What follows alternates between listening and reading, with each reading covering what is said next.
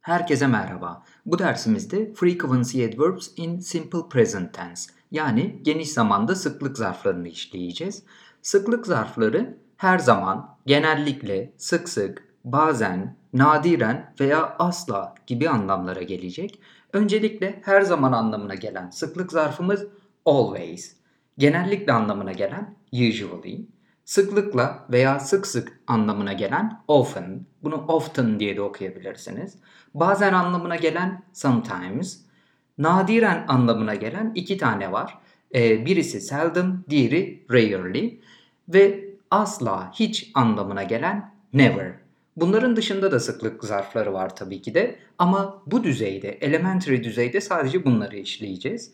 Peki sıklık zarfları cümle içinde nasıl kullanılır? Bunlara bir bakalım.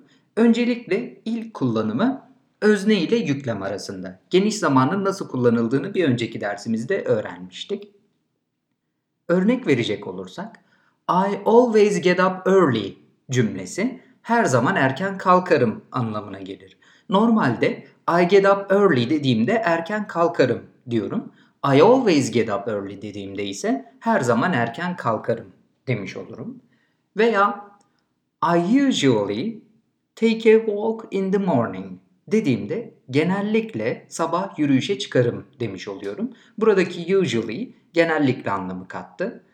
I often watch TV in the evening dersem akşamları sıklıkla televizyon izlerim anlamını vermiş oluyorum. Özneyi de- değiştiriyorum. She sometimes visits me dersem o bazen beni ziyaret eder anlamını vermiş olurum.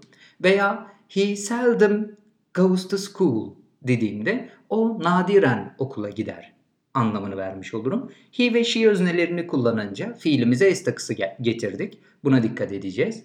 Veya diyorum ki they rarely go on a picnic. Onlar nadiren pikniğe giderler.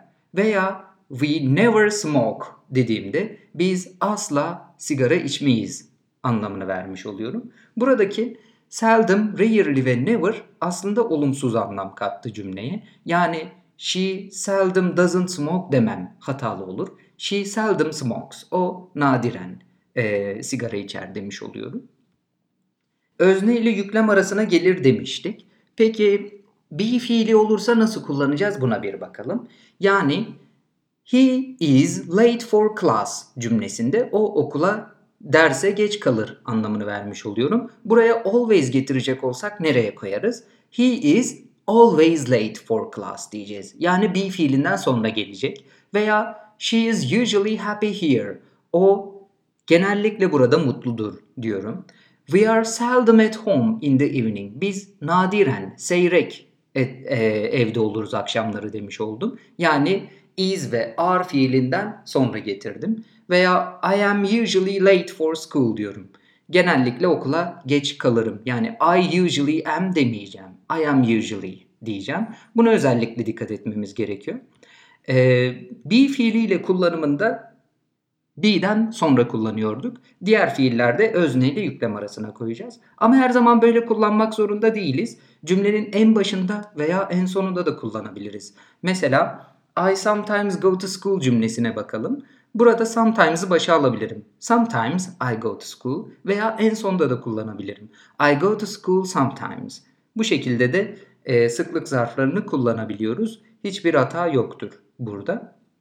Burada kullandığımız cümleler olumlu şekilde kullanıldı. Sadece seldom, rarely ve never olumsuz anlam katar demiştik. Never hiç, asla anlamına geliyordu.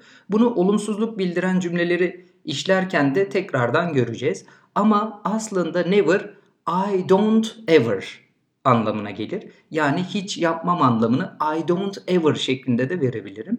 Never'ın başındaki ne olumsuzluk anlamı katıyor. O yüzden I don't never demem mesela. I never derim. Ee, burada don't kullanma sebebimiz olumsuzluk yapmak. Bunu sonra işleyeceğimizi söylemiştik.